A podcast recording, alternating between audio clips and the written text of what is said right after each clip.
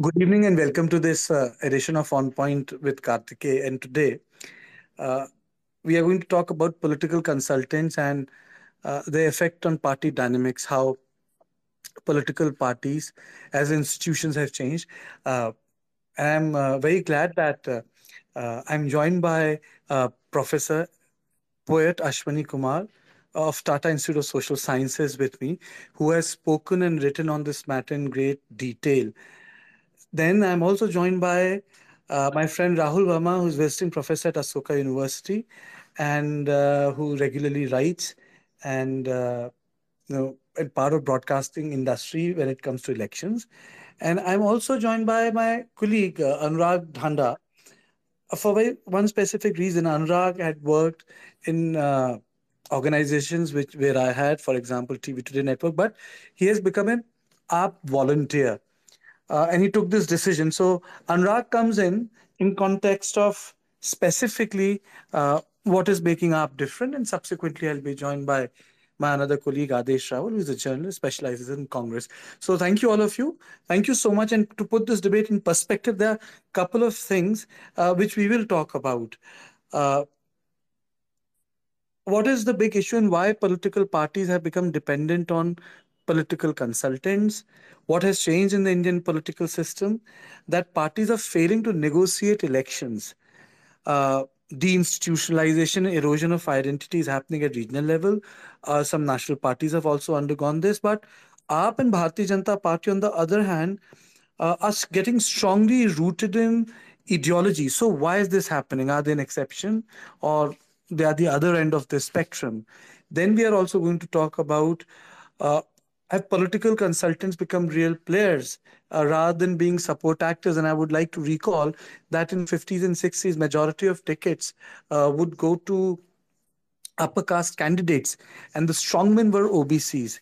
And by 70s, OBC leaders in rural areas decided to contest elections, and they came on their own, they became leaders. And then there was a third aspect, which was very, very specific to UP and Bihar, when suddenly people with criminal backgrounds started contesting elections, and then election laws were not strong. And people would say, bhai, jinke samarthan se log chunav jeette the, ab unhone tay kar liya ki wo chunav ladenge. So are political consultants the real player, and the shift of balance is nothing but a process in, at large, whereby those who are making governments, they want to contest elections, they want to make political parties or take political parties or take them over.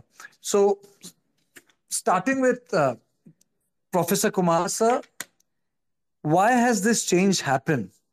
And in context, though I wouldn't say it's a representative one, but it is an illustrative one, because a lot of people are aware of it in context of Prashant Kishor, where he wanted to be part of a party, in a way taking over the Congress party, parts of it. What does it represent?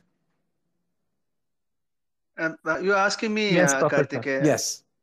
Yeah, thank you very much. I'm very glad that I'm with Rahul. Together we make a combo, I guess.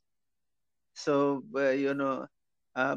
so delighted. I guess, it's far more complex, So I would not be starting out with giving a simplistic answer that the rise of consultant means, the Indian political party system, or the, or the way the parties have been organized nationally and regionally have become, dysfunctional or redundant. I would not say that, but I would look at, in a more historical and perhaps, in more complex way, that certainly indeed, like every party today is looking for a consultant or poll strategist, I'm sure that Rahul will tell you more about the industry that he represents. I would not say industry, I think kind of research he does as a cephalologist. So in fact, in the piece, I made a distinction between cephalologist, researcher, and the people who are representing or come to represent what I estimate, informally, $1 million or maybe multi-million dollar industry of polling in the country. Coming back here, Karthike, my sense is here what James Harding, if you have read James Harding, I'm sure that my journalist colleagues have read James Harding's book, called Alpha Dogs, Certainly India, is being Americanized, That's my sense, And there is a shift, you know. The shift is from the way the cadres would manage, or the grassroots workers will manage political parties and organize elections or contribute to elections, you know. There is certainly what they call professionalization, which I consider a good thing or positive thing that's happening. On the other hand, you know, a new breed of startup culture driven or entrepreneurs, you know, there are all entrepreneurs, you know. I mean, like ops, whole strategy coming from IIT background, Patak, if I'm right, Sandeep Patak, and I have an op colleague here who would tell more about how they roped in Sandeep, you know, from the campus, but he's not part of that multi-million industry, you know. On the other hand, I have mentioned how there is a multi-million industry, you know, run by these consultants, you know, and these consultants are coming from a corporate style, you know, depoliticized, you know, as a political scientist. So my sense is here, I mean, like that is where I'm referring to things, you know, Jekyll and Hyde metaphor, and also using Isaiah Berlin's idea of, you know, fox and hedgehog, which particularly applies to Prashant Kishor to decode his personality, his political philosophy and vision, the kind of work he does and why he fascinates and why he has so many critiques, you know. So to conclude here, I would tell you, there are two things I would like to highlight from my colleagues here. A, this novelty, what is called poll strategy and a whole, you know, poll industry that's emerging in India is unstoppable. This will continue. This will continue. And what I referred to, you know, fourth electoral system that has come to identified with, you know, BJP dominant system, as BJP has become a system defining party. There's no dispute about it. And particularly BJP, and especially the personality of the Prime Minister, I've written about it. And I called him Prime Minister, you know, presidential system, because he is always in permanent election mode, you know. And I'm sure that my younger colleagues will reflect on how Indian electoral scene has become so much dominated by personalities and, you know, acquired a character of permanent campaigning, you know, both in the digital space and the non-digital space, you know. So that's very important to consider this rise of new alpha dogs, you know, and the Wall Street kind of, you know, consultants coming. And look at, you know, Sanjay Kogul, if I'm right, he comes from McKinsey background. So they're not from political party background, you know, 60s, 70s, 80s. And I refer to that party back, you know, room boys, you know, I've met many of them. I do, you know, connect to them, you know, the back boys, you know, back room boys, you know, or the war room boys, you know, where are the war room boys, you know, politicos.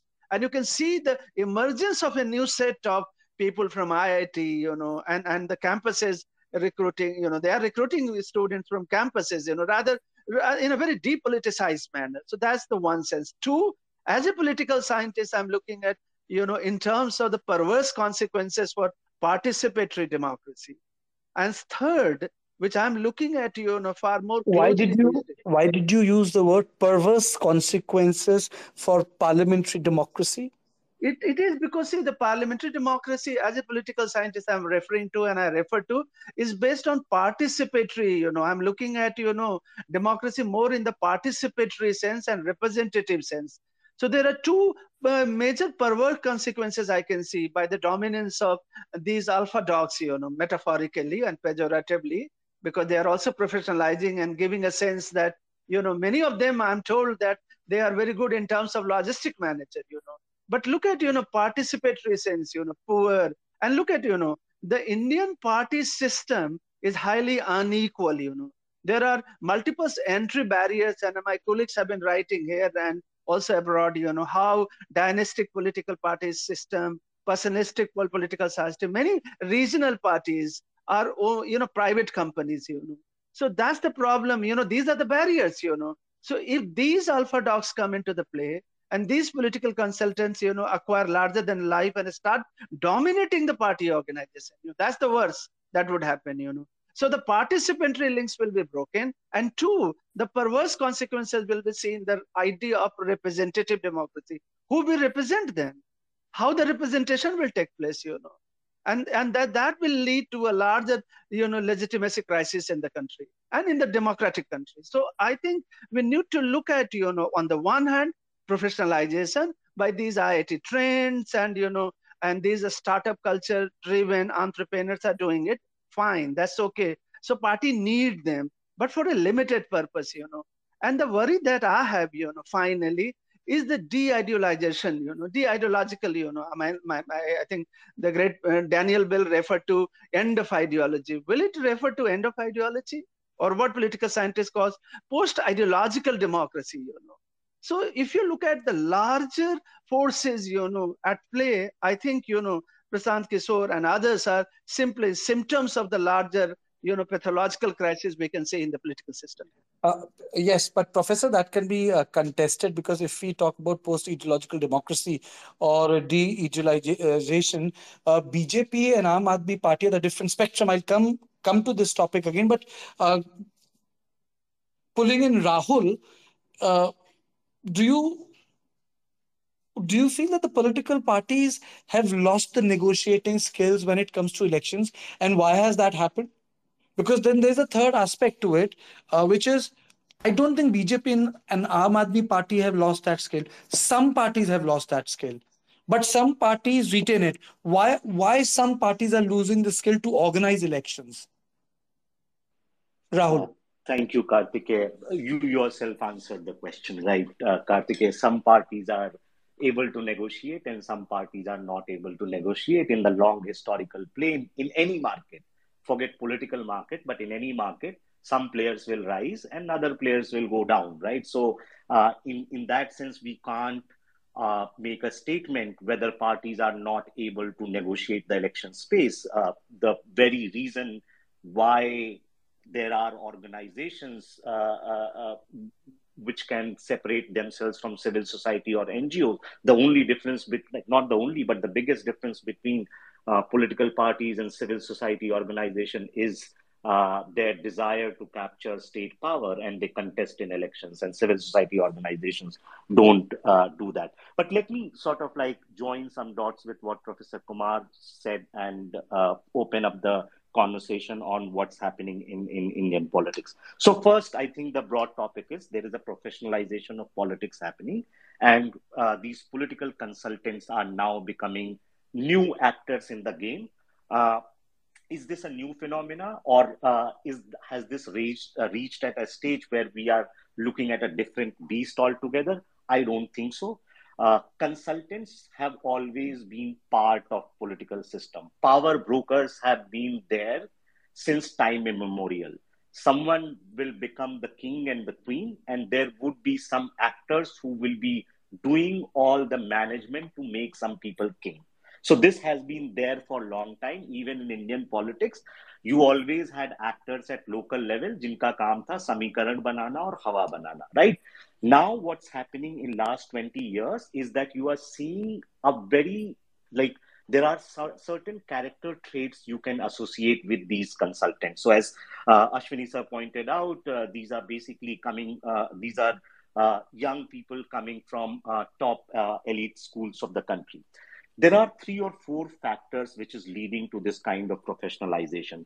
First one, and in broader sense, you can relate it to Americanization of politics. And if anyone has watched West Wing, the serial, which is on American presidency. Rahul, can you just explain it to our listeners? What is Americanization of politics? Oh, is it just for the presidential system, or there are some key elements to when we use the word Americanization? Yeah, I'm coming to that. So if you watch the West Wing, which was basic, West Wing is a portion of White House where the presidential staff actually sits, the main key campaign people and people who basically help run the presidency, they sit, right?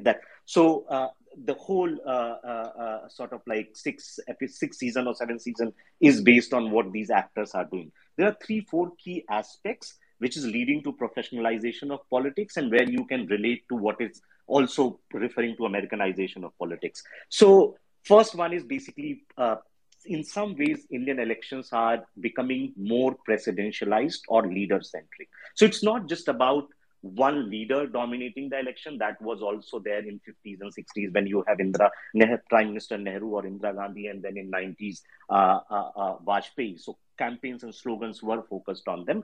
But what's happening now that there is a nationally coordinated campaign. It runs or centers on one message. So that's the first big change which is happening at a greater pace.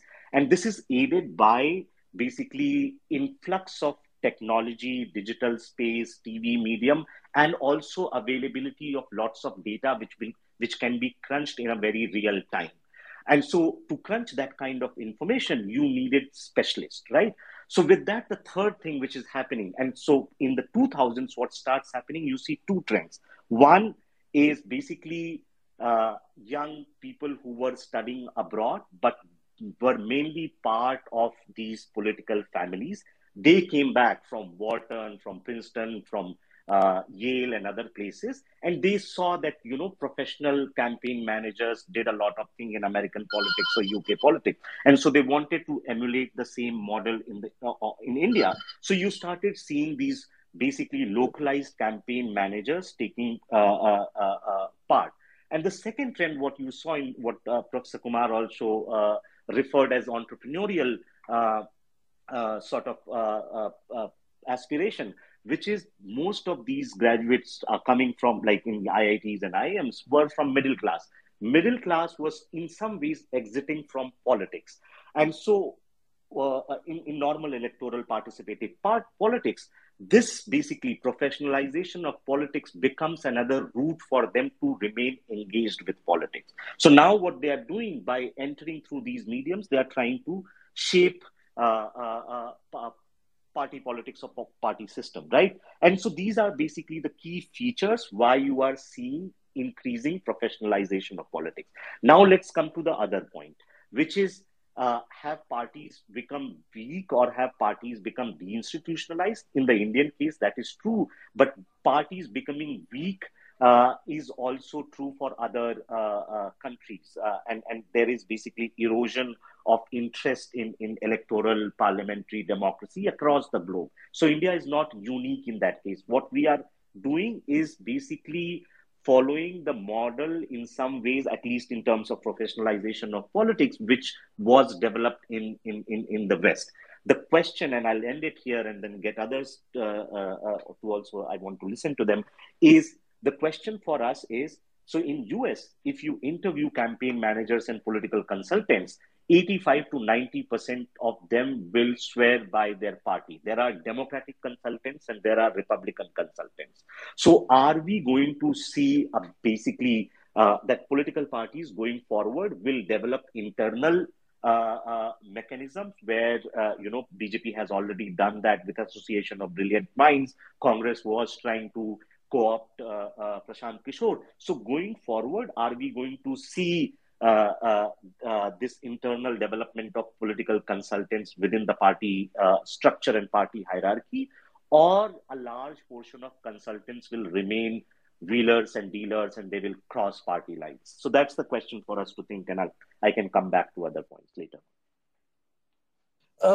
Yeah, I Anurag Dhanda ko lana chahunga, and I batana chahunga to my listeners that Anurag and I had worked together on field. He subsequently covered Congress Party, various other political parties in opposition, and he became AAP volunteer recently. And he was a pretty well-settled journalist. Anurag, मैं जो आपसे सवाल पूछ रहा हूँ वो ये है कि जैसे Professor कुमार ने बात की, राहुल ने बात की कि the word which they used was the ideologicalization of the party, post-ideological democracy, and ideology receding. Congress cover करते करते आप आम आदमी पार्टी का हिस्सा बन गए. वहाँ ideology के मामले को आप कैसे देखते हैं?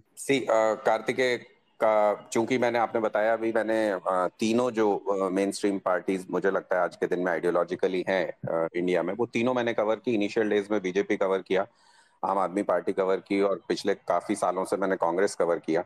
तो अंदर और बाहर से सब सिस्टम को देखने का मौका मिलता है पत्रकार के तौर पर आपको, और आप चीजों को नजदीक से समझ पाते हैं. उसके बाद मुझे जो आइडियोलॉजिकली जो जगह बेटर लगी, मैं आज वहां पर हूँ, आम आदमी पार्टी का वॉलंटियर हूँ.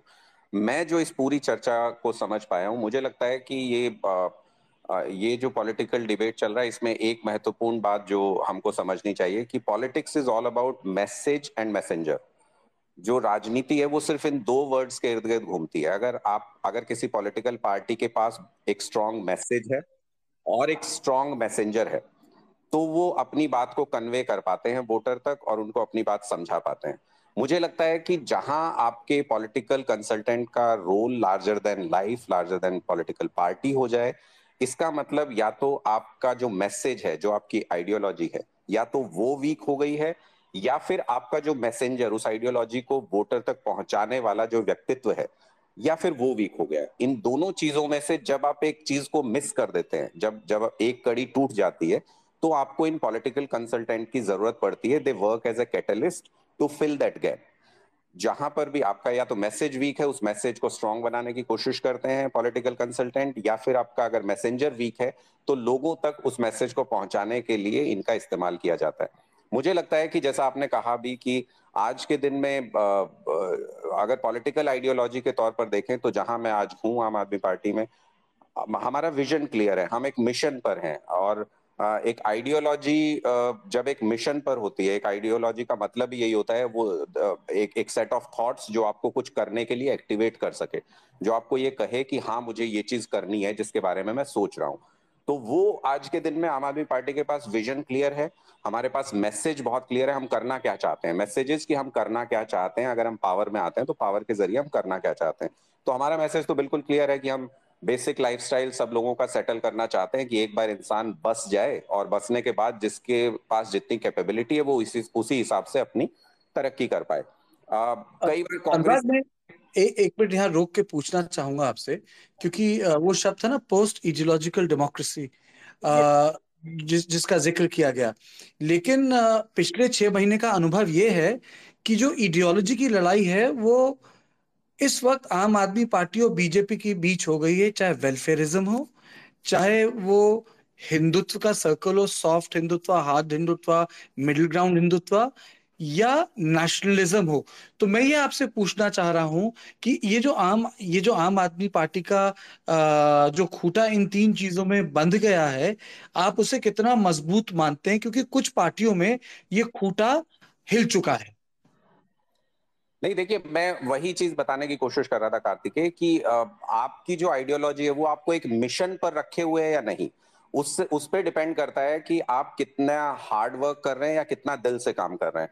तो हमारे पास तो मिशन है, हम एक मिशन मोड में हैं, और आम आदमी पार्टी का एक एक कार्यकर्ता मैं अंदर आने के अनुभव के बाद भी बता सकता हूं, और बाहर रहते हुए भी मैंने जितना कवर किया, वो सब एक मिशन मोड में है कि हमको ये बेसिक फैसिलिटीज हर हिंदुस्तानी को प्रोवाइड करनी है, और एक लाइफस्टाइल सुधारना है, सब लोगों का बेसिक्स क्लियर करना है पहले, ताकि हम एक एडवांस वर्जन में जा सके। जब तक आपके बेसिक्स क्लियर नहीं, आप एडवांस वर्जन में नहीं जा सकते। आप बीजेपी की आइडियोलॉजी के बारे में अगर सोच करके देखेंगे तो उनकी आइडियोलॉजी क्या उनको एक मिशन मोड में रखे हुए है, और अगर मिशन है उनके पास तो क्या मिशन है, कहाँ लेकर के जाना चाहते हैं कंट्री को। तो जिस चीज पर वो आज के दिन में बात करती है बीजेपी, या जिस आइडियोलॉजी पर बात करती है, जिस मैसेज को स्प्रेड करने की कोशिश कर रही है, क्या वो कहीं लेकर के जा सकता है आपके कंट्री को या आपके लोगों को। हम आज के दिन में जिस मिशन पर हैं वो कहीं पर लेकर के जा सकता है। तो मुझे वो टारगेट मुझे सुकून देता है कि हाँ मैं जो काम कर रहा हूँ वो एक बेटर डायरेक्शन में कर रहा हूँ, और इसलिए वो जील रहती है। कांग्रेस के बारे में अगर मैं बात करूं तो मैं अपने जर्नलिस्टिक अनुभव के आधार पर भी बता रहा हूँ, और जो मेरी पर्सनल सोच है, इसको पर्सनल सोच के तौर पर ज्यादा लीजिएगा, कि वहां पे मैसेज भी वीक हो चुका है और वहां पे मैसेंजर भी वीक हो चुका है। तो यही वजह है कि वो सारी चीजों को आउटसोर्स करना चाहते हैं, और एक पोलस्टर को उन्होंने इतना मौका दे दिया कि वो उनकी पूरी पार्टी के संचालन की बात करे और फिर खुद ही रिजेक्ट करके चला जाए। तो ये महत्वपूर्ण बात रखी आपने अनुराग। मैं I would just like to inform my panelists that I received a request from Vikas Singh, who handled political campaigns at IYC. He has a PhD in agricultural policy and rural marketing, and he's ex-IPAC. He wanted to say something. Vikas, welcome on board. Before I unmute you, I would say that this is not a TV debate. It's a samvad. It's a conversation we have. And the whole idea is to have a civil conversation on certain ideas, certain issues at hand. So please speak for next 3 minutes, put your point across, and then I'm going to go back to my panelists. Vikas ji. Thank you. I'm traveling. Am I audible to you, Karthike? Yes, you are audible to everyone. Yeah. So अनुराग जी ने जो बात कही कि एक strong message और एक strong messenger होना चाहिए, ये one part of political consultancy इन्होंने बोला है। मैं इससे सहमत नहीं हूँ। मुझे लगता है कि ज्यादा बड़ी चीज ये है कि वोटर क्या कहना चाहता है उसको सुनना, एक पॉलिटिकल कंसल्टेंट का बड़ा काम वो है। सो अधिकतर पॉलिटिकल कंसल्टेंट्स जो होते हैं वो, am I audible? Yes, you are audible. Okay, you're pretty clear. Please continue. तो बेसिक काम ये है कि you listen to people and then frame your communication or message or whatever you say. So that is one part of it. Second, there's a very interesting book called The American Voter. So Americanization हो रहा है, Professor Ashwini ने जैसे बोला, I agree with him कि ideologically withering हो रही है और idol worshipping की तरफ हम, ideologies की बजाय हम idol की तरफ बढ़ रहे हैं। तो वो बीजेपी या आम आदमी पार्टी को आप अभी मतलब देख सकते हैं कि they fabricate their campaign around one person and then they go about it, और ये नीचे वो सरपंच और जो म्युनिसिपल कॉरपोरेशन के इलेक्शन है वहां तक पहुंच गया है। तो मतलब बेसिकली ये फर्क तो है, अभी प्रेसिडेंशियल तरीके के इलेक्शंस हो गए हैं उसमें ऐसा है और ये चीजें हैं, लेकिन जो पॉइंट मैं रखना चाहता था वो ये है कि it is not only about message and messenger, it is more about listening to people. So अभी टेक्नोलॉजी और लाइक डेटा, बिग डेटा के थ्रू हम लोग क्या कर सकते हैं कि we can listen to people and then create our manifesto and then create our मतलब जो सारी चीजें हैं वो हम डिस्कशन उसी चीज पे लेके जा सकते हैं अपने कम्युनिकेशन को। ओके, जिस चीज की बात Anurag, just last 10 seconds and then I take your time, you can conclude. Okay yeah, so मैं ये बोल रहा था कि लास्ट एक चीज अनुराग जी ने बोली, of course he is from आप नाउ, सो उन्होंने बोला कि कांग्रेस का जो बंदा आया उसने आके और वो छोड़ दिया, तो ऐसा नहीं है। वो बंदा 2015 में आम आदमी पार्टी के साथ भी काम करके गया है। So we should not, when we are having a good discussion, we should not you know throw mud at parties when the discussion is going on. Like क्या पॉलिटिकल, देखिए इसमें मैं इतना कहूंगा, आपको रोकना चाहूंगा विकास, कोई यहाँ किसी पे मिट्टी नहीं फेंक रहा है। उन्होंने अपने शब्दों में, अनुराग ने बोला था, मोटी बात जो मैं समझ पाया था वो ये थी कि कांग्रेस पार्टी का मैसेज और मैसेजिंग वीक है और उसमें कोई दो राय नहीं कि दो चुनाव इतने बड़ी तरीके से कांग्रेस हारी है। जो ये पॉइंट आप देखिए विकास जी मेरी बात सुनिए, यहाँ हम लोग बहस नहीं करेंगे क्योंकि सब लोगों के पास जाना है। आप वेट करिए, मैं दोबारा आपके पास आऊंगा। आपने एक पॉइंट रखा, but that's absolutely okay Vikas ji, because you know you put in a request for me to me and I allowed you to participate in the discussion, so that's perfect. I think you made your point. So now Professor Ashwani Kumar, you heard both the sides, and this is the reason why I got Anurag and allowed Vikas to say. And the reason was that it gives you a sort of a spot insight, insight as to what people feel when they become part of the political organization. So in this context, do you feel that political consultants also somehow impact the democratic processes of a party? क्योंकि election के वक्त में अश्विनी जी, जो democratic political exercise होती है वो कुछ दो तीन हाथों में सीमित हो जाती है। It gets restricted to a company and their advice. Yes, hello. Did you hear my question, Ashwini ji? Yeah, I did. I'm coming back to that. I think we are students of politics in India and also globally. I lived in Oklahoma and Texas. I have my own American experience, campaigning experience, grassroots experience. I guess my fellow colleagues here and people who are coming here, so those who are coming and talking and giving sense of what's happening here. So when I started reflecting on consultants, then I was little intrigued. I was trying to look at more less horizontally and more historically. Look at, in democracy, elections are not everything, but unfortunately elections have become and I've written and mentioned the only gateway to political power. So look at, where the Jabkasna movement is coming. So, young boy growing up in the AP movement, going through the Mandal movements, and also look at, Mandir and the market, India and the country. So my sense is here, what is happening? Where the consultants are coming from? True, in some sense I refer to Americanization, but in some sense there is something uniquely Indian, sense of understanding politics here. So consultants have come, but at the same time, the consultants are also responding to a larger crisis in the party system here. Most of the parties I repeatedly mention here, that they have become personalized and, dynastic, what my Kanchan Chandra colleague in New York says, democratic dynasty. So look at how weakly parties are organized here, and they have to win elections. And what incentives to go to elections here?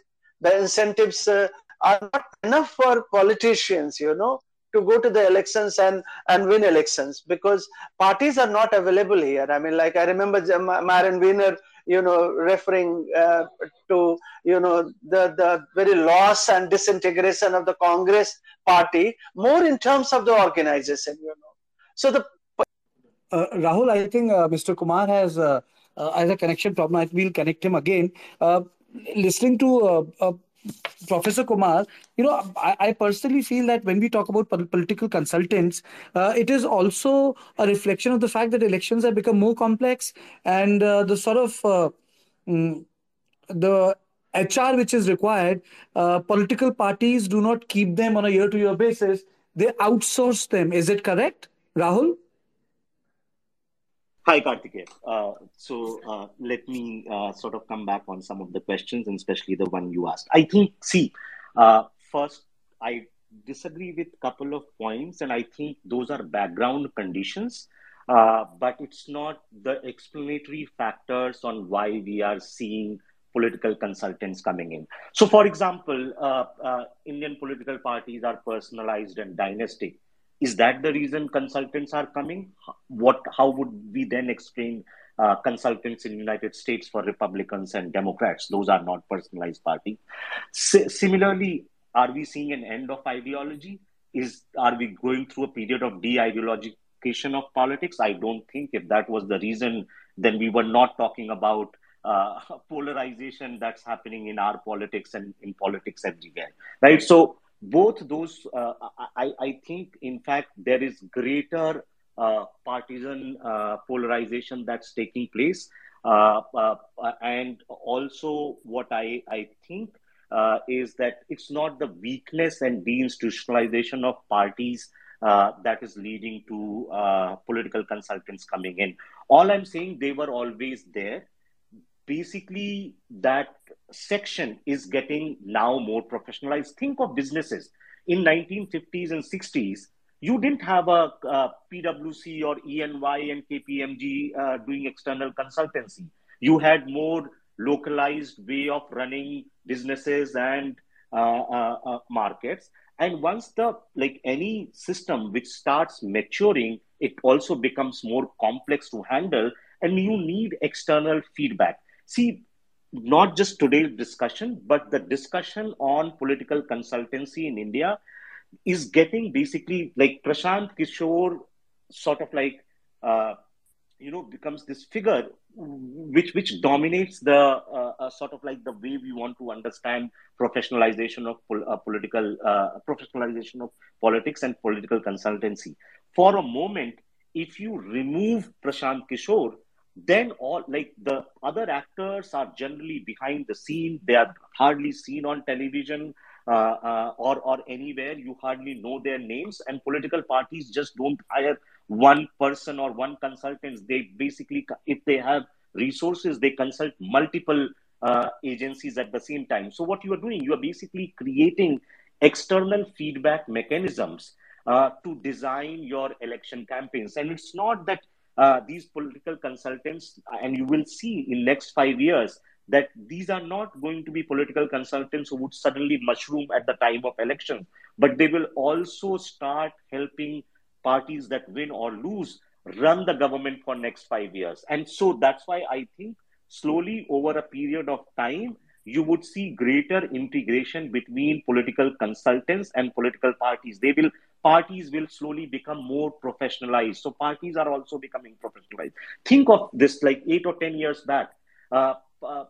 Anyone who was running parties' social media campaign was just a normal party worker. Now parties are hiring people who can do PR and who do social media, and they must be like, they're not treated as normal karyakarta, no salary and all. Now parties are also staffing HR, which will get salaries, and sometimes salaries which will be equivalent to what you and I get in our organizations, right? So all of this is also part. So think of this as from the professionalization of politics framework.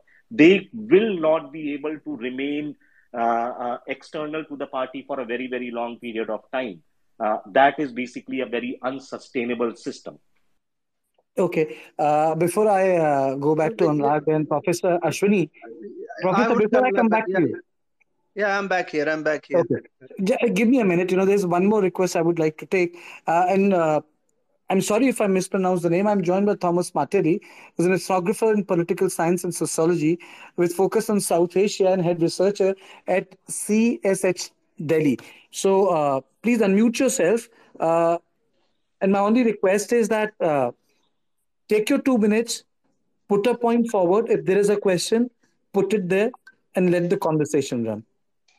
Am I audible? Yeah, you are audible.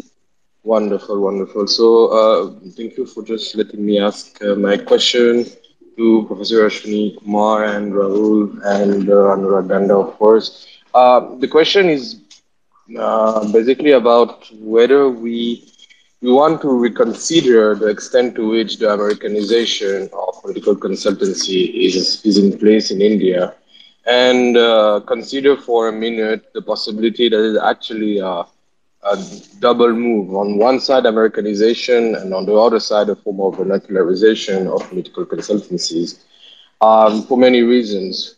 One, that we see as compared to American models, political consultancy is more on the ground rather than data-centric. It doesn't rely on volunteers like in the US, but it relies on paid workers to tackle the complexity of the diversity of elections and the variety from constituency to constituency. There is also a clear ambiguity that is not seen in the US and other Western cases between consultancy and politics. And Rahul was pointing it out: is Prashant Kishor a politician, or is he a consultant? You have a personalization of consultancy. While you have a faceless consultancy world in the US and other places.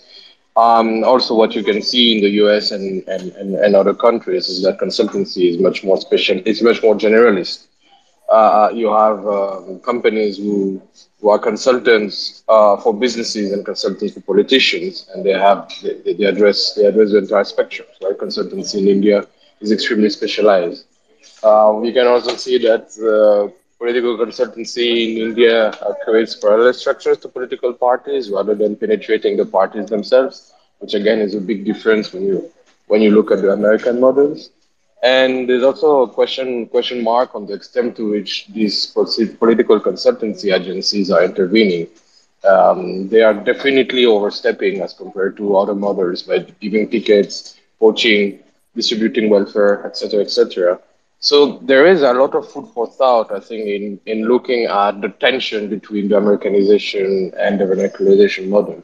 And then as a last, maybe a small point, when we look at the way those consultancies impact democracy, we can very simply say that the price of election has become extremely high, that all the biases that we saw in terms of shortcuts, cognitive shortcuts in terms to access the electorate, have been reinforced, such as caste. The ideologization is happening at even more acute levels. So, I mean, just few impressions here, and a question regarding this vernacularization versus Americanization trajectory of political consultancy in India. Okay, I think Professor, that was the question to you. Professor Kumar? Karthike, yeah, I'm here, Karthike. No, I'm quite amused, because see, I have a contrary take, I think there is some myth about, in the historical sense about, I guess, I'm just, Rahul also. I don't think 50s and 60s, there were political consultants, I remember Harry Blair visiting Bihar, and he makes it very clear in his ethnographic notes, 1967 election. And he's traveling through Bihar and is telling us that, look, I met these politicians and you don't have to tell them the census data. They know everything about the caste. So I think, we need to understand, why these consultants, Prashant Kishor is certainly, the focus of the talk today and the focus of a new political imaginary. That's my my worry also. How, he becomes the focus of our political imagination today. So, and going back to, what is the incentive for, political parties to invest into building bottom-up political organization?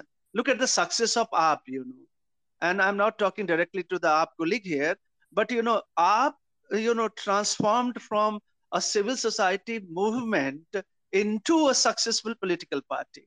I think for a political scientist and sociologist, it's a miracle, And let's not forget, the miracle in Dalit politics in India. The Dalit, politics today has become salient in the Indian politics, not because of political consultant, because of the Kanshi Ram's ideological conviction, and the ability to build the party from the scratch, from the grassroots.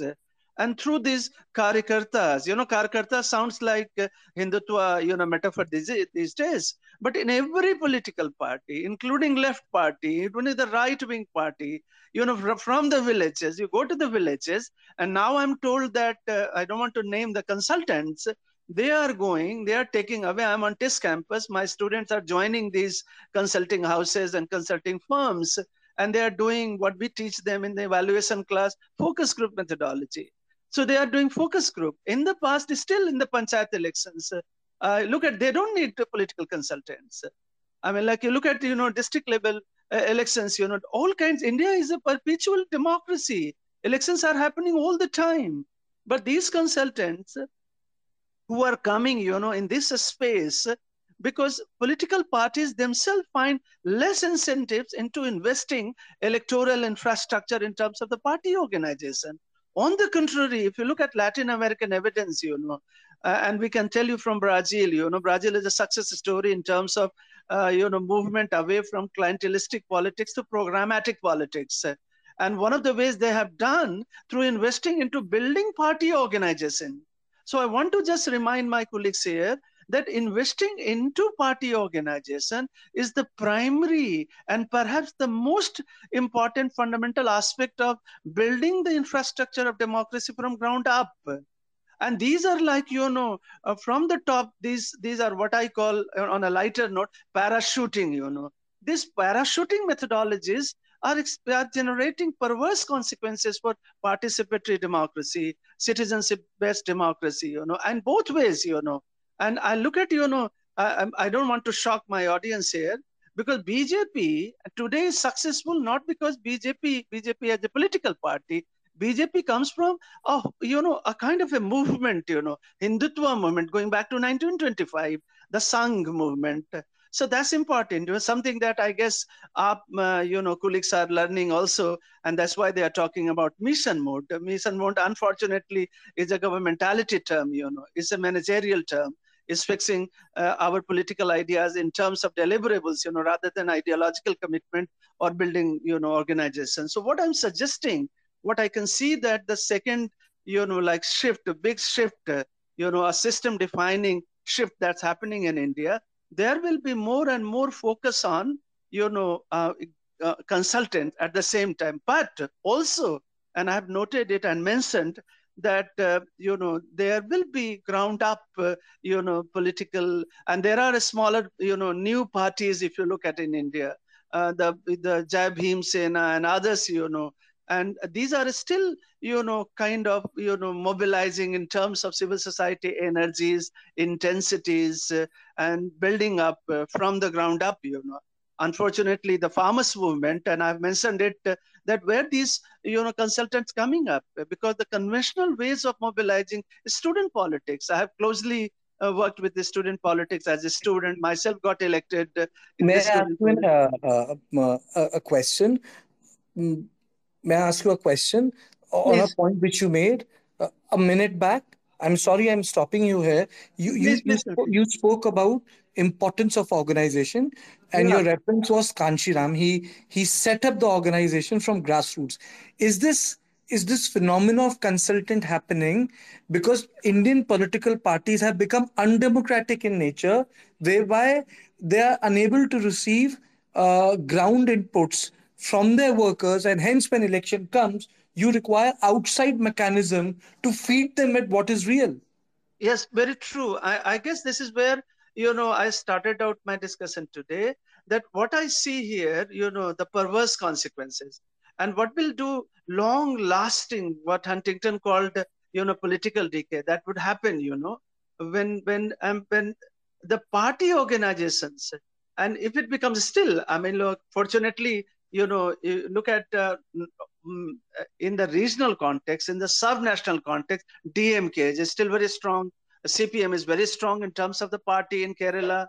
Shiv Sena, I live in Mumbai, very strong. They have their cell systems. So not all parties are experiencing the similar political decay in terms of the redundancy of the organization. So my sense is that these consultants are extremely, I would say, difficult propositions. Because you also look at, and that's where, I mentioned in my conversation with the Hindu that generally political scientists are offended by the rise of political consultant. Why? There are two reasons. A, political consultant by temperament, Karthike, and by instinct, once you hire them, they start setting your electoral agenda. They have not just hired political managers, they are not just hired, what my colleagues are referring to, a delivery boy or pizza delivery boy. Sorry, I'm using this phrase for my friends who work with the consultancy firms. But these are, not pizza delivery boys, because these guys are setting, attempt to set the electoral agenda. That's what Congress, fortunately did not buy that, pizza and went their own way. Secondly, they have a tendency to bulldoze the internal structure of democratic competition within the party. Let's not forget that the parties have their own internal mechanisms of selecting candidates, based on the feedback, whatever you receive. If you start selecting candidates without listening to MPs and MLAs, you can imagine the consequences. And third, Karthike, which we have not debated, and that's very important to debate, is that all consultants, they are not PwC, their PwC is licensed. But all these consultants in India, the market is extremely unregulated. And there is a shadier space, like, underworld space of political economy. So I think maybe, time has come. We need to regulate that space. But before I go to Rahul, on an issue which I've raised, but I think Anurag Dhanda can come in here and explain us two things. You spoke about RSS, you spoke about Kanshiram. Kanshiram और संघ के लोगों ने संगठन बनाया। अनुराग, आप जिस party में चले गए हैं, बताओ, मतलब आप पत्रकार नहीं है, आप वॉलंटियर हैं, वो एक वॉलंटियर फिनोमिना रिप्रेजेंट कर रहा है। मैं चाहता हूं कि इससे पहले मैं बाकी सवाल पे पहुंचूं, पॉलिटिकल कंसल्टेंट्स और पार्टी डायनेमिक्स पे, ये बहुत महत्वपूर्ण है कि वॉलंटियर का फिनोमिना क्या है, क्योंकि हमारे देश में बहुत साल बाद ये हो रहा है, 25 से 30 साल बाद कि लोग वॉलंटियर्स बन के ज्वाइन कर रहे हैं, जो आरएसएस के फिनोमेना से अलग है, जहां आपकी प्राथमिक दिनचर्या शाखा से शुरू होती है। अनुराग। जी बिल्कुल कार्तिकेय, जो आपने सवाल पूछा उसका भी मैं जवाब देना चाहूंगा, और मेरा लाइन ऑफ थॉट जो अभी 2-3 बातों पे चर्चा हुई उन पे मेरा लाइन ऑफ थॉट थोड़ा सा अलग है। ये कहा गया है कि मैसेज और मैसेंजर की बात नहीं है। मैसेज ये कंसल्टेंट्स को इसलिए हायर किया जाता है ताकि लोगों की पल्स समझी जा सके, ग्राउंड पे क्या मैसेज है उसको कलेक्ट करके और अपना एक मैसेज क्रिएट किया जा सके। मेरा ये कहना है कि यही काम तो ऑर्गेनाइजेशन का है, ऑर्गेनाइजेशन का और कोई काम नहीं होता। इसका मतलब अपने आप में ये है कि अगर आपको ये कंसल्टेंट हायर करना पड़ रहा है इस चीज के लिए कि आप उनसे सेंस समझ सकें कि पब्लिक क्या सोच रही है और उसके अकॉर्डिंग अपना मैसेज बना सकें, उसका अपने आप में मतलब ये है कि आपका ऑर्गेनाइजेशन बहुत वीक हो गया है। और मेरा अपना मानना यह है कि कोई भी पॉलिटिकल पार्टी ऐसी नहीं रही, आपने भी सालों तक कवर किया है, इनके अंदर अपने आइडियोलॉग होते हैं, इनके अंदर अपने स्ट्रेटेजिस्ट होते थे पहले, ये सब लोग इंटरनल स्ट्रक्चर का हिस्सा होते थे जिनको आज हम बाहर से हायर करते हैं कंसल्टेंट्स को। ये सभी पॉलिटिकल पार्टीज में हमेशा से रहे हैं और वो अंदर बैठ के पार्टी का हिस्सा बन के वो उस पार्टी के लिए स्ट्रेटेजी बनाते रहे हैं। आज के दिन में वो वीकनेस आ गई है या ऐसे लोग इन पॉलिटिकल पार्टीज को ज्वाइन नहीं करना चाहते हैं, इनके साथ नहीं रहना चाहते हैं, इसलिए बाहर से कंसल्टेंट्स को हायर किया जाता है। मेरा अपना मानना यह है कि साइंटिफिक प्रोसेस के लिए या साइंटिफिक या लॉजिस्टिक हेल्प के लिए अगर आप कंसल्टेंट को हायर करते हैं 5-10% of your complete process of electoral process और ऑर्गेनाइजेशन का अगर 5-10% आपका कंसल्टेंट है, दैट इज एक्सेप्टेबल, क्योंकि आप वहां पे लॉजिस्टिक हेल्प ले रहे हैं, आप वहां पे साइंटिफिक मेथडोलॉजी को इंट्रोड्यूस करने की कोशिश कर रहे हैं, तो वो तो एक्सेप्टेबल है। लेकिन अगर कोई आपकी पार्टी पर हावी हो जाए, जैसा अभी अश्विनी ने भी कहा कि पूरे के पूरे ऑर्गेनाइजेशन को चलाने की कोशिश करे कंसल्टेंट, तो वैसा नहीं हो सकता। मुझे एक रीसेंट इंटरव्यू ध्यान आता है, प्रशांत किशोर का यहाँ पर बार बार जिक्र हो रहा है, मुझे एक रीसेंट इंटरव्यू ध्यान आता है, बीबीसी में पूछा जा रहा था प्रशांत किशोर से कि आपके लिए सबसे बड़ा मोमेंट क्या था 2014 में, बीजेपी जब सरकार में जब आई वो आपके लिए सबसे बड़ा मोमेंट था, या वेस्ट बंगाल में आपने बीजेपी को हरा दिया वो आपके लिए सबसे बड़ा मोमेंट था। प्रशांत किशोर सेठ की 2017 में हमने पंजाब में आम आदमी पार्टी को रोक दिया, वो हमारे लिए सबसे बड़ा मोमेंट था। तो प्रशांत किशोर को भी ये लगा कि पंजाब में जिस तरीके का मैसेज हमारे पास था, जिस तरीके का कैंपेन हमारे पास था, जिस तरीके की तैयारी आम आदमी पार्टी के पास थी, उसको रोकना सबसे बड़ा टास्क था। 2014 का इलेक्शन भी नहीं और अभी जो वेस्ट बंगाल का इलेक्शन हुआ वो भी बड़ा टास्क नहीं था उसके लिए। तो मुझे लगता है कि आपने सारे लॉजिस्टिक लगाने के बाद, सब हथकंडे अपनाने के बाद, आप एक छोटी सी पॉलिटिकल पार्टी को, उस वक्त तो हम सिर्फ एक दिल्ली में ही एक सत्ता में थे, और उस पॉलिटिकल पार्टी को रोकने के लिए आपको पूरा सिस्टम लगाना पड़ा और आपकी सबसे बड़ी उपलब्धि यही है कि हमने उसको रोक दिया। तो मुझे लगता है कि दो ही चीजें इंपॉर्टेंट होती हैं, और ये मैं सिर्फ ये भी कहने की कोशिश हुई कि ये सिर्फ इलेक्शन के लिहाज से हम बात कर रहे हैं, नहीं, मैं इलेक्शन के लिहाज से बात नहीं कर रहा हूं। मैसेज और मैसेंजर का मतलब अपने आप में ये है, हम अपनी हिस्ट्री में देखते हुए आए हैं कि जितने भी बड़े लोग हुए उनको इंडिविजुअल के तौर पे नहीं समझना चाहिए। आज के दिन में ये कहा जाता है कि फेसेस की फाइट हो गई है, कि इंडिया में फेसेस की फाइट हो गई है। जब फेस एक लेवल से बड़ा हो जाता है तो वो आइडियोलॉजी बन जाता है, वो पहचान बन जाता है कुछ विचारों की, जिसमें आप पूरी हिस्ट्री उठा करके देखेंगे तो कुछ लोगों को, कुछ व्यक्तियों को हम उनके नाम की वजह से, उस व्यक्तित्व की वजह से याद नहीं करते हैं, हम उनको इसलिए याद करते हैं कि वो किसी विचार को रिप्रेजेंट करते हैं, उस विचार की पहचान बन जाते हैं। तो मुझे इसमें कुछ गलत नहीं लगता है, अनटिल अनलेस कि वो कोई भी फेस अगर एक विचार बन जाता है और उस फेस के सामने आते ही लोगों को लगता है कि हाँ, हम इस आइडिया के बारे में सोच रहे हैं, हाँ, हम इस आइडियोलॉजी के बारे में सोच रहे हैं, इस व्यक्ति की अगर बात कर रहे हैं तो इसमें कुछ भी गलत नहीं है। जहां तक आपने जो मुझसे सवाल पूछा कि ऑर्गेनाइजेशन का कितना इंपॉर्टेंस है हमारी पार्टी के लिहाज से, देखें अनुराग, मैंने सवाल पूछा कि आप tell us to our listeners, like for example, RSS is known by organizing its cadre around a concept called Shaka. It's an age-old concept.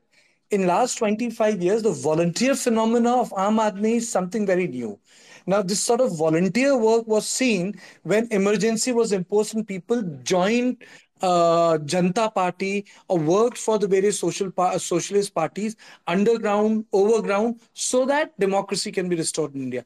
This voluntarism was, Anurag, existed when India was colonized by British. People volunteered and became part of the Congress. I'm saying this volunteer phenomena from urban area is something very up. मैं चाहता हूं कि आप इसके बारे में संक्षिप्त रूप में कुछ बताइए कि ये क्या है। Exactly, Karthike, मैं इसी चीज पर आ रहा था। When I talk about organization, I am talking about all these volunteers who are selflessly working for an idea to be implemented. वो उनको सेटिस्फेक्शन देता है। वो ये वॉलंटियर्स हम किस लिए बनते हैं? ये अन्ना आंदोलन से मूवमेंट पूरा का पूरा शुरू हुआ था, तो सब लोग सड़क पे क्यों जाते थे? अपना जॉब करने के बाद वो लोग सड़क पे आते थे प्रोटेस्ट करने के लिए, क्यों आते थे? वो इसलिए आते थे कि उनको एक होलोनेस नजर आती थी और वो उसको फिल करने की कोशिश करते थे। Youth always do that. हमारी पूरी हिस्ट्री आप उठा के देख लीजिए। यूथ को जब जब ये लगता है कि मेरी जो महत्वाकांक्षा है या मेरी जो सोच है वो पूरी नहीं कर पा रहा है सिस्टम, एक गैप है उसके बीच में, तो यूथ उसको खुद फिल करने की कोशिश करता है, and that's where volunteers come into picture. तो आम आदमी पार्टी में आज के दिन में, जिस दिन से आम आदमी पार्टी बनी है और आज तक अगर आप देखें तो आज भी हमारे यहाँ पर हजारों की तादाद में वॉलंटियर्स काम करते हैं, और वो इसलिए काम करते हैं क्योंकि उनको ये लगता है कि ये जो पार्टी है इसके पास जो मैसेज है ये उसको इम्प्लीमेंट कर सकते हैं और ये वही मैसेज है जो मैं सोच रहा हूँ। तो मैं एक्चुअल में वॉलंटियर अपना मैसेज कन्वे कर रहा होता है, अपनी सेटिस्फेक्शन कर रहा होता है, अपनी महत्वाकांक्षाओं को पूरा करने की कोशिश कर रहा होता है और वो उसके जरिए वॉलंटियर बनके उसको इम्प्लीमेंट करवाने की कोशिश करता है। तो मुझे लगता है कि वॉलंटियर जो टर्म है वो सिर्फ यही है कि जो आपके मन में डिससेटिस्फेक्शन है, जो चीज आप चेंज जो आप चाहते हैं पॉलिटिकल सिनेरियो में या कंट्री में या अपने सराउंडिंग में, वो आप इम्प्लीमेंट करने का आपको एक मौका मिले और एक ईमानदार मौका मिले, तो वॉलंटियर बनना पसंद करता है कोई भी व्यक्ति। अगर उसको लगता है कि जो मैं एफर्ट्स पुट कर रहा हूँ वो उस सेंस में इम्प्लीमेंट नहीं हो पाएंगे, तो वो कभी भी वॉलंटियर नहीं करेगा। फिर आप उसको हायर करना पड़ेगा या पोस्ट देनी पड़ेगी या कुछ करना पड़ेगा। वॉलंटियर आप सिर्फ तभी बनते हो जब आपको लगता है कि जो मैं सोच रहा हूँ उसको इम्प्लीमेंट किया जा सकता है, ये सिस्टम इतना क्लीन है। Rahul, do you think that this network of volunteer is a way in which political parties can have a democratic impulse which dies with the hiring of consultants 6 months before the election, because everything gets centralized, decision making, conversation, picking of candidates, choice of messaging, people who become the message in themselves? Rahul? Hi, Karthike. I think, see, again, I don't think consultants are that important in the political system, at least in India as of now. If you remove Prashant Kishor from the equation, half of those consultants might not be even getting their full payment after the election. And you're talking about that they're changing the whole structure of how elections and politics is conducted. I think we are giving too much weight, at least as of now, what they bring to the table and what they manage to achieve. Parties at the end of the day remain an organization which basically, like, some of them are clear in their ideological visions, some at the moment might be lost, some might have electoral math on the ground, some might not have, some might have leaders and faces who are more recognizable and have more resonance. And I completely agree with Anurag's point. At the end of the day, leaders are not just faces, but they are also embodiment of ideas. Whenever you think of any big leader or transformative leader, you also associate certain messages that are associated with them. Is political volunteering on decline compared to the past? Yes, that's true. And that's true for all parts of the world, right? Political scientist, and Ashwani sir can correct me if I'm wrong, since 1980s have been writing about both the depoliticization as well as parties on decline. So across the board, across the globe, what we have been seeing is that there is a decline in membership of political parties, right? So all these phenomena are global. It's not something unique to India. And I think on a couple of points, and I may have not been very clear when I said political consultants have always been there. See, their shape and form has definitely changed. But what I meant when I say political consultants have always been there is that, like political consultants in some ways basically trying to aggregate things, power brokers, fixers, those people at the local level or in parties have always existed. What we are seeing is basically now external sort of like players coming in. And I also envision that going forward, like basically this external consultancy for a long period of time is not a stable system. You would see that political parties are going to co-opt them slowly and slowly.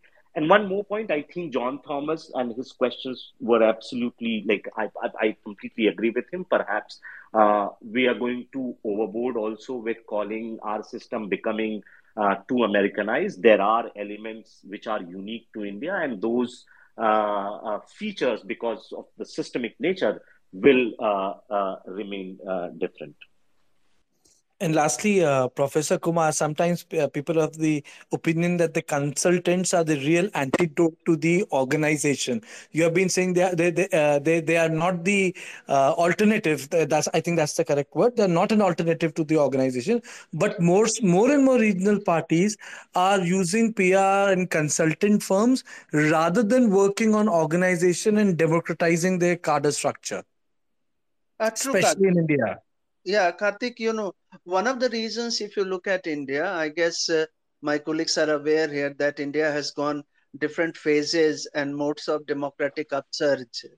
You know, this is very uniquely Indian experience, you know, compared to Western or American experience, you know. Here, if you look at poor are voting more, Dalits are voting more, OBC voting more. Women are, you know, look at Nitish Kumar's victory attributed to the, you know, women's large turnout. So India is certainly, you know, what I call McDonaldization of Indian politics is that we limit it. But let's not ignore the fact that, you know, since 1991 until 2020, you know, two elections, you know, I'm aggregating both national elections and regional elections, Indian elections have become more competitive and more volatile.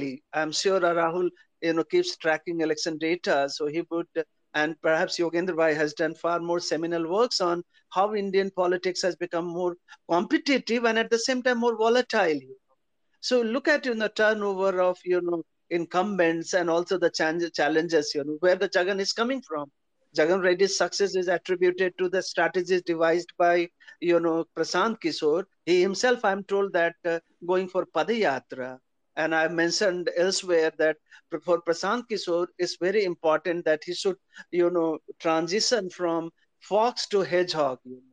It's very interesting on the lighter note, because if you are not a hedgehog, Gandhi was a hedgehog. Let me remind my colleagues here, Gandhi was not a fox, Gandhi was a hedgehog. Martin Luther was a hedgehog, you know, Kanshi Ram was a hedgehog. So I think from that point of view, sooner or later, it's very important to recognize that there will be a distinct component of what I call campaign industry. So that campaign industry has... Are you saying traditional electioneering in India is dead? Say it again. I couldn't hear you. Are you saying traditional electioneering in India is dead? Yeah, in some sense, you know, I guess it's not dead. It's not dead because when I travel across the districts and go down, in fact, covering panchayat elections and other elections, you know, local elections, still elections are mobilized. You know, I guess because of the, you know, the way the media have taken over our imagination, political imagination, you know, this continuous 24/7 bombardment of images, you know, my political scientist colleagues call it, you know, all the politics of alternative facts, you know. So you saw Rahul Gandhi, you know, partying at Kathmandu, and it becomes important for, you know, politics.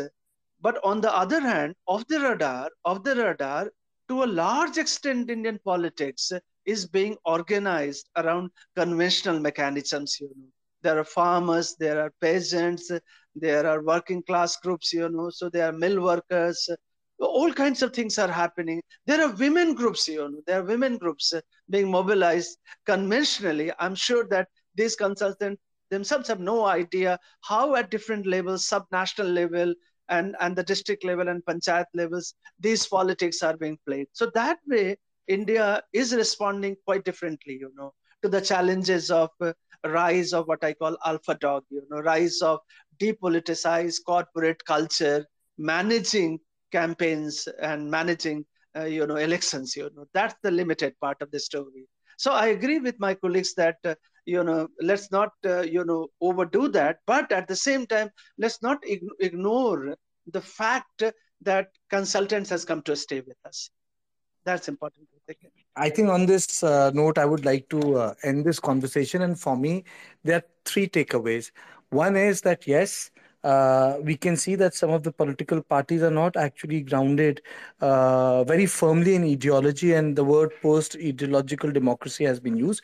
But there are two political parties rooted in movement, and both are social political in nature. Like BJP is social political, and now AAP has become second social political, and Congress has remained only political. It is for this reason is number three. And lastly, I think the takeaway for me is that because of new technologies, consultants have come because there is a specialized knowledge which is involved. And because of lack of open decision-making, Indian political parties becoming undemocratic in nature, it becomes easier for the top leadership to outsource companies so that they can work around the elections, and so that their political system remains stable, they can continue to be in power, and large body of leaders and people at various levels need not to be involved. But this is, I would say, a side effect of the so-called rise of political consultants and sort of weight they enjoy in political parties. So thank you all of you for joining this on point. We'll come back with another idea, another set of panelists for our discussion. Depending on the news, it can be foreign affairs, political, or even literary. Thank you all of you for joining me. Thank you.